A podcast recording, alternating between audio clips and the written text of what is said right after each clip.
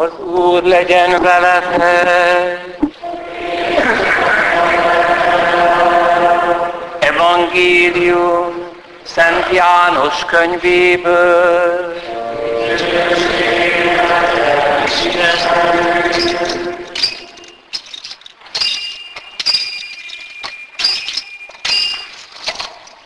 Abban az időben Jézus útközben látott egy vakon született ember. Tanítványai megkérdezték tőle, Mester, ki védkezett, ez vagy a szülei, hogy vakon született? Jézus azt felelte, sem ez nem védkezett, sem a szülei. Mindez azért van, hogy megnyilvánuljon rajta Isten tette. Amit nap, amíg nappal van nekünk, annak tetteit kell cselekednünk, aki engem küldött. Eljön ugyanis az éjszaka, amikor senki sem cselekedhet. Amíg a világban vagyok, világossága vagyok a világnak. A szavak után a földre köpött, sarat csinált nyállal, sarat a vak szemeidet tette, és így szólt hozzá. Menj, mosakodj meg Sílőe tavában. Sílőe annyit jelent, mint küldött. Ő elment és megmosdott, és amikor visszatért, már látott. A szomszédok és akik azelőtt koldusként ismerték, így szóltak. Nem ez az, aki itt ült és koldult? Egyesek azt mondták, hogy ez az. Mások pedig nem csak hasonlít rá. Ő azonban kijelentette, én vagyok az. Erre megkérdezték tőle, hogyan nyíltak meg a szemeid? Ő ezt felelte. Az az ember, akit Jézusnak hívnak, sarat csinált, megkente vele szemeimet, és azt mondta, menj el a Siloe tóhoz, és mosakodj meg. El is mentem, megmozdottam, és most látok. Akkor megkérdezték tőle, hol van az az ember? Ő azt felelte, nem tudom. Erre az embert, akit nemrég még ne, aki nemrég még vak volt, oda vitték a farizeusokhoz. Aznap ugyanis, amikor Jézus sarat csinált és megnyitotta a vak szemét, szombat volt. Ezért a farizeusok is megkérdezték tőle, hogy hogyan kezdett látni. Ezt válaszolta. Sarat tett a szememre, megmozdottam és most látok. Farizeusok közül egyesek megjegyezték. Nem Istentől való ez az ember, hiszen nem tartja meg a szombatot. Mások azonban így szóltak. Bűnös ember hogyan tudna ilyen csodát tenni? És szakadást támad közöttük. Aztán újból faggatni kezdték a vakot. Te mit gondolsz róla, aki megnyitotta a szemeidet? Ő azt felelte, hogy próféta. A zsidók ekkor már nem is hittek el neki, hogy vak volt és újra lát, oly annyira, hogy előhivatták szüleit és megkérdezték tőlük. Ez a ti fiatok, akikről azt állítjátok, hogy vakon született? Hogyan lehet, hogy most lát? Azt válaszolták.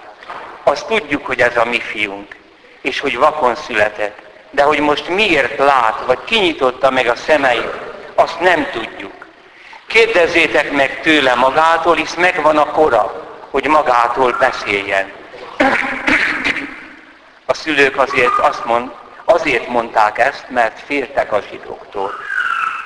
A zsidók ugyanis ekkor már elhatározták, hogy aki Jézust messiásnak meri vallani, azt kizárják a zsinagógából. Ezért mondták a szülei, hogy megvan a kora, kérdezzétek őt. Másodszor is hívták tehát a vakon született embert, és figyelmeztették. Dicsőíts meg az Istent! Mi tudjuk, hogy ez az ember bűnös. Ő így felelt, hogy bűnöse vagy sem, azt én nem tudom. Egyet tudok, hogy vak voltam, és most látok. Erre ismét megkérdezték. Mit csinált veled? Hogyan nyitotta meg a szemeidet? Ő ezt felelte. Miért akarjátok újra hallani? Csak nem akartok ti is a tanítványai lenni? Erre megátkozták, és azt mondták, te magad vagy az ő tanítványa, mi Mózes tanítványai vagyunk. Azt tudjuk, hogy Mózeshez szólt az Isten, de hogy ez honnét jött, azt nem tudjuk. Az ember azonban ezt felelte nekik. Éppen az a különös, hogy ti nem tudjátok, honnan van. És ő mégis megnyitotta a szemeimet. Jól tudjuk, hogy a bűnösöket nem hallgatja meg az Isten, de aki Istenfélés teljesít Isten akaratát, azt meghallgatja. mióta a világ világ, sohasem lehetett hallani, hogy valaki megnyitotta volna egy vakon született szemeit. Ha ő nem Istentől volna, nem tehetett volna így semmit. A zsidók ezt felelték neki. Te oktatsz minket, aki mindenestül bűnben születtél, és kitaszították őt. Jézus meghallotta, hogy kitaszították. Amikor találkozott vele, megkérdezte tőle, hiszel-e az ember fiában? Ő így válaszolt, ki az Uram, hogy higgyek benne? Jézus ezt felelte, látod őt, aki veled beszél, ő az. Mire az ember így szólt, hiszek Uram, és leborult előtte. Azután Jézus ezt mondta, ítélkezni jöttem a világ, hogy akik nem látnak, lássanak, és akik látnak, megvakuljanak. Meghallotta ezt néhány körülött álló farizeus, és megkérdezte, csak nem mi vagyunk a vakok? Jézus így felelt. Ha vakok volnátok, bűnötök nem volna. De ti azt mondjátok, hogy láttok, ezért megmarad bűnötök. Ezek az evangélium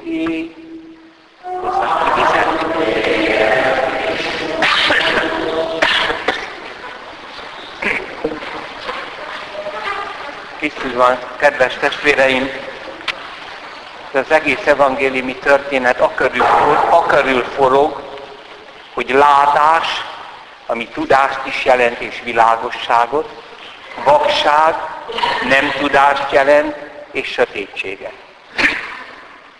Az Úr Jézus korában még nem voltak kifejlődve a természettudományok, de ki volt fejlődve a jogtudomány, Rómában is és a zsidóknál is. Ezért tekinthetjük az ókori jogtudományt úgy, mint a mai természettudományt, amelyet az ember a saját eszével művel. Farizeusok jogtudományuk alapján ítélkeznek Jézus fölött, nem a vallásuk miatt. Meghatározták pontosan, mit jelent a szombati nyugalom. Úgy határozták meg, hogy az nincs is benne a Szentírásban. Mennyi szabad mozogni, hány lépést menni, de ha tovább akarsz azért menni, akkor vigyél egy kis széket és ülj le száz lépés után, akkor mégiscsak teljesítetted. De most ezekben ők kiigazodtak úgy, ahogy. Ha Jézus Isten törvényét szerintük megszegi, ezt a jogrendszert, akkor nem Istentől való. Az egy más kérdés, hogy nem szegte meg az igazi szombatot. Ők tudnak, ők ismerik a jogot. Ez a vakon született nem jártas a jogtudományba. Viszont van a tény, a csoda megtörtént, lát. Itt meg kell állnunk egy kicsit. Az Új és Új Szövetségben a csoda mindig az emberrel történik, illetve az ember számára történik, és csak az ember tud róla. Most még azt is feltételezhetjük, ha egyáltalán nem lenne csoda. Akkor is az ember beszél csodáról. A szamarak meg a lepkék nem tudnak róla. Meg a kövek se, meg a fák se. Egyedül az ember tud ilyenről, hogy csoda. Ebből persze az következik, hogy nem lehet a csoda figyelmünk végső tárgya, mert az egyedül az ember célozza meg. Tehát a csodánál van egy nagyobb valóság, maga az ember, aki számára vagy létezik a csoda, vagy nem. Fölismeri, vagy nem ismeri föl. Ezt most még egyszer. Akármilyen csoda történik, arról, ha, mikor itt 1699-ben meggyógyult az a beteg béna asszony, és fölment a hegyre, ott volt a püspök, és az kiállította a gyógyulásról a latin elismervényt. Akkor se a padok, amik beültek, se a fák, amik között fölment az asszony, se a szamára, mely mellette bőkött, nem tud a csodáról. Tehát a csodánál van egy nagyobb dolog, az ember. Ahol Isten csodát tesz, ott Isten az embernek a figyelmét elsősorban önmagára, emberségére irányítja. De az embernek arra a valóságra, amelyet a természettudomány és a jogtudomány gyakorlata általában nem vesz figyelembe, hogy mi az ember. Hát egyszerűen az összes természettudománynak nem ez a területe. Tehát tehát úgy, hogy nem veszi figyelembe. Ugyanakkor az, aki a természettudományokat műveli, vagy aki a jogot alkalmazza, az ember. Két nagy probléma van vele. Az, hogy létezik, pedig nem létezhetne. És hogy szabad. Azért egy orvos tudósnak, kutatónak is tudnia kell azt, hogy amit ő kutat, a szívidegek mondjuk, azok nem szabadok, de ő szabad. Szabadon választotta azt, hogy orvos lesz. A jogalkalmazás az egy, ha tetszik, értelmi munka. De az a jogász, az éppen, hogy az emberi szabadságot is kutatja, ha nem is a végső forrását. És ő maga is szabad. Sem a természettudományok nem foglalkoznak azzal, hogy honnét maga az ember a létezésével, és honnét a szabadsága. Bár a természettudós ember létezik, és szabad. Sem a jogtudomány gyakorlata, főleg manapság nem foglalkozik azzal, honnét az ember létezése és a szabadsága. A jogász létezik, szabadon választotta, hogy jogász legyen, sőt, hát ott az emberi szabadságok ütközéséről van szó. Gyakorlatilag a természettudás és a jogász tudós rengeteget tudhat a szakmájába, de ott sem mindent. De van egy hatalmas terület, amit tudomásul kell neki venni. Ha nem veszi tudomásul ezt a két dolgot, hogy miért vannak azok a dolgok, amik vannak, miért nem a semmi van, és honnét van az, hogy az ember szabad, mert az emberben semmi se szabad. Se a szerveid nem működnek szabadon, se pedig a legalsóbb, legkisebb dolgok, az atomok se. Tehát akármilyen felfúvalkodott, a hüblisztől, a kevésségtől megőrült az a természettudós, akkor is tudnia kell, hogy van egy végtelen terület, amiről ő semmit nem tud, sőt, ez már szégyen, nem is foglalkozott vele.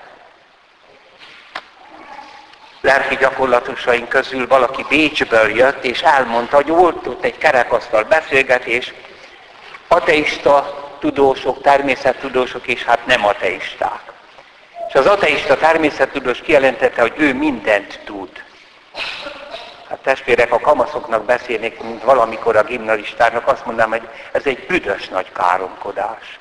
Másodszor egy iszonyatos nagy hülyeség. A szakmájába se tud mindent. Sőt, minél többet tud, annál jobban látja, hogy a szakterületében is mennyi mindent nem tud. Egyébként Európa polgára itt vannak megfertőzve, hogy internetezik, és azt hiszi, hogy ő jól ismert, tud, és, és ért a dolgokhoz. Nem tud, nem tud válogatni. Nem tanár, de belepofázik a tanárok munkájába. Nem rendőr, de kioktatja a rendőrt. Minden tudó lesz. Még egy szakmához se tudunk egészen érteni. Persze ez a természettudós egyfajta területet lezárt magának. De akkor arról ne nyilatkozzon. Ne nyilatkozzon a létezés és a szabadság nagy kérdéséről, ami az ember lényege. Honnét a szabadságom? Nem lehet az anyagból. Ez végtelen tudatlanság. Igen. Ugyanígy a jogterületén is. Ma már nem is vizsgálják, hogy honnét ered az ember szabadsága, pedig a jognak kéne ezért vizsgálni. Tehát a csoda kérdése nem az, hogy megtörtént-e vagy nem. Persze, hogy megtörtént. Vannak ma is. hanem csak az ember számára kérdés. Mégpedig a létezés és a szabadság kérdése. Valami olyan, hogy úgy látszik, hogy a természet tudomány által és a jog által kutatott vagy gyakorolt terület az emberben a világmindenség ki van lukadva. Nem ez, nem ez a fekete luk, ez a fehér lyuk. Valami végtelenre van ki nyitva az ember. Igen, és Jézus a létezés és a szabadságnak ebből a világából érkezett. És az embert is ezen, ezeken a szinteken szemléli. A farizeusokat úgy elborították a vallási jogi előírások, hogy közben az ember létének és szabadságának csodával nem törődtek, vagyis az Úristennel nem törődtek. Tehát lehet egy olyan vallásosság, hogy mi van előírva, mit kell csinálni, milyen imát mondani, húsvétkor a sonkát meg kell szentelni, stb. De nincs kapcsolata az Istennel. Tehát az egész létezés úgy lebeg. Nem tudja, hogy honnét az ember. Tudatlanok voltak ezek a farizeusok. Azt vágják a, a azt vágja a fejükhöz ez az írás tudatlan vakon született ember, hogy tudatlanok vagytok. Mert azt mondják, hogy az, hogy ez a Jézus honnét jött, mi nem tudjuk. Erre azt feleli. Hát éppen az a különös, hogy ti nem tudjátok, honnan van ő, és ő mégis megnyitotta a szememet. Jól tudjuk, hogy bűnös embert nem hallgat meg az Isten. Amióta a világ, világ sohasem lehetett hallani, hogy valaki megnyitotta volna egy vakon született szemét. Ha ő nem Istentől való, nem tehetett volna semmit. Erre ezt felelték, te oktatsz minket, aki mindenestől bűnben születtél, és kitaszították őt. Így taszítja ki ma Európa azt, aki Istenbe hisz aki még az emberről tudja, hogy nem egy állatfajta, aki tudja, hogy megölhetetlen, abszolút szentség, mert nem lehet megmagyarázni a világból, hogy az Istennek a képmása ugyanígy rúgják ki. Testvéreim, a csoda olyanra hívja fel a figyelmet, amire gondolkodó az ember mindenféle csoda nélkül is képes rátalálni, ha önmagára néz. Az, hogy ez a létezés Isten nélkül megmagyarázhatatlan. Mert ez a világ nem Isten. Nem végtelen, nem okolja meg magát, nem mindenható, nem minden tudó. És a szabadság, amely nem ebből a világból, az anyagiból való, az ember személye, tehát van egy létezést adó személyes teremtő, és van egy végtelenül szabad és szerető teremtő. Tegnap SMS-be küldte el nekem egy pécsi jogász, Stefanus Mercier, vendég előadó egy belga egyetemen. Előadásának a címe Filozófiai gondolkodás az életért és kifejti, hogy a művi abortusz emberölés. Előadását írásban is közreadta a hallgatóinak. Az egyetem leállítja, megfeddi, jogi úton meg fogja támadni, mert ellene mondott az állami jogalkotásnak. Most ami tragédia, és most már a szószékre lesz hirdetni kell, és ez az egyetem, az a híres katolikus lővei egyetem. Itt tartunk. Sírjatok és imádkozzatok. Mentsétek meg az egyházat. Mit fog reagálni a belga püspöki kar? Remélem szól. Nem vádolom őket, kérdezem. akkor kik a farizeusok az egyházban? Ide zűlhet az egyház jog is, hogy nincs tekintettel az emberre, aki Istené. Milyen jó, hogy ilyen bíborosodunk van, Erdő Péter. Több könyvét elküldte nekem, minden apró jogi egyházi előírás mögött megmutatja az egyház misztériumát. Hogy vigyázzunk, ez egy kis jogi előírás, de ott van mögötte a megtestesült Isten ember. És ott van az egyház szentsége, és abból következik. Megbecsüljük nagyjainkat, mi közöttünk élnek. Amikor megmutatja egy tudomány mögött, amely az emberre vonatkozó tudomány, és melyik tudomány nem vonatkozik az emberre, hogy az ember kilóg az észszel művelhető tudományok köréből, mert Isten képe. Íme, ezt mondja Jézus. Igen, azért jöttem. Hogy akik így tudnak, mint ti, farizeusok, azok vegyék észre, hogy vakok. És azok, akik vakok voltak, de megvallanak engem, vegyék észre, hogy ők látnak. És ezért hangzott fel Szent Pál apostolnak Efezusi levélből egy keresztelési himnusz. Ébredj ki alszól, támadj fel holtodból, és Krisztus rád ragyog. Amen. Hiszek az egy Istenben, minden hatóatyában, mennek és földnek, minden láthatónak és láthatatlannak teremtőjében